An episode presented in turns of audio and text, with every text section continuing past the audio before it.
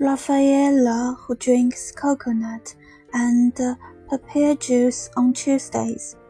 On Tuesdays, Rafaela's husband comes home late because that's the night he plays dominoes, and then Rafaela, who is still young but getting old from leaning out the window so much, gets locked indoors because her husband is afraid Rafaela will run away since she's too beautiful to look at.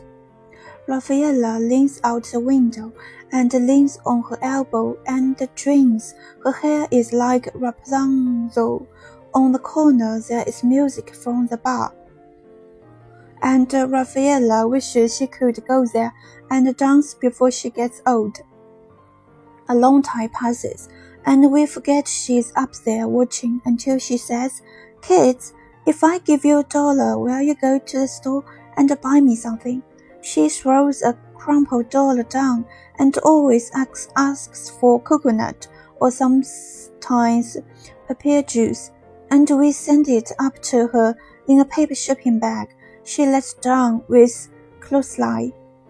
Rafaela, who drinks and drinks coconut and papaya juice on Tuesdays, and wishes there were sweeter drinks, not bitter like an empty room, but sweet, sweet like the island, like the dance hall down the street, where women much older than her throw green eyes easily, like dice, and open homes with keys.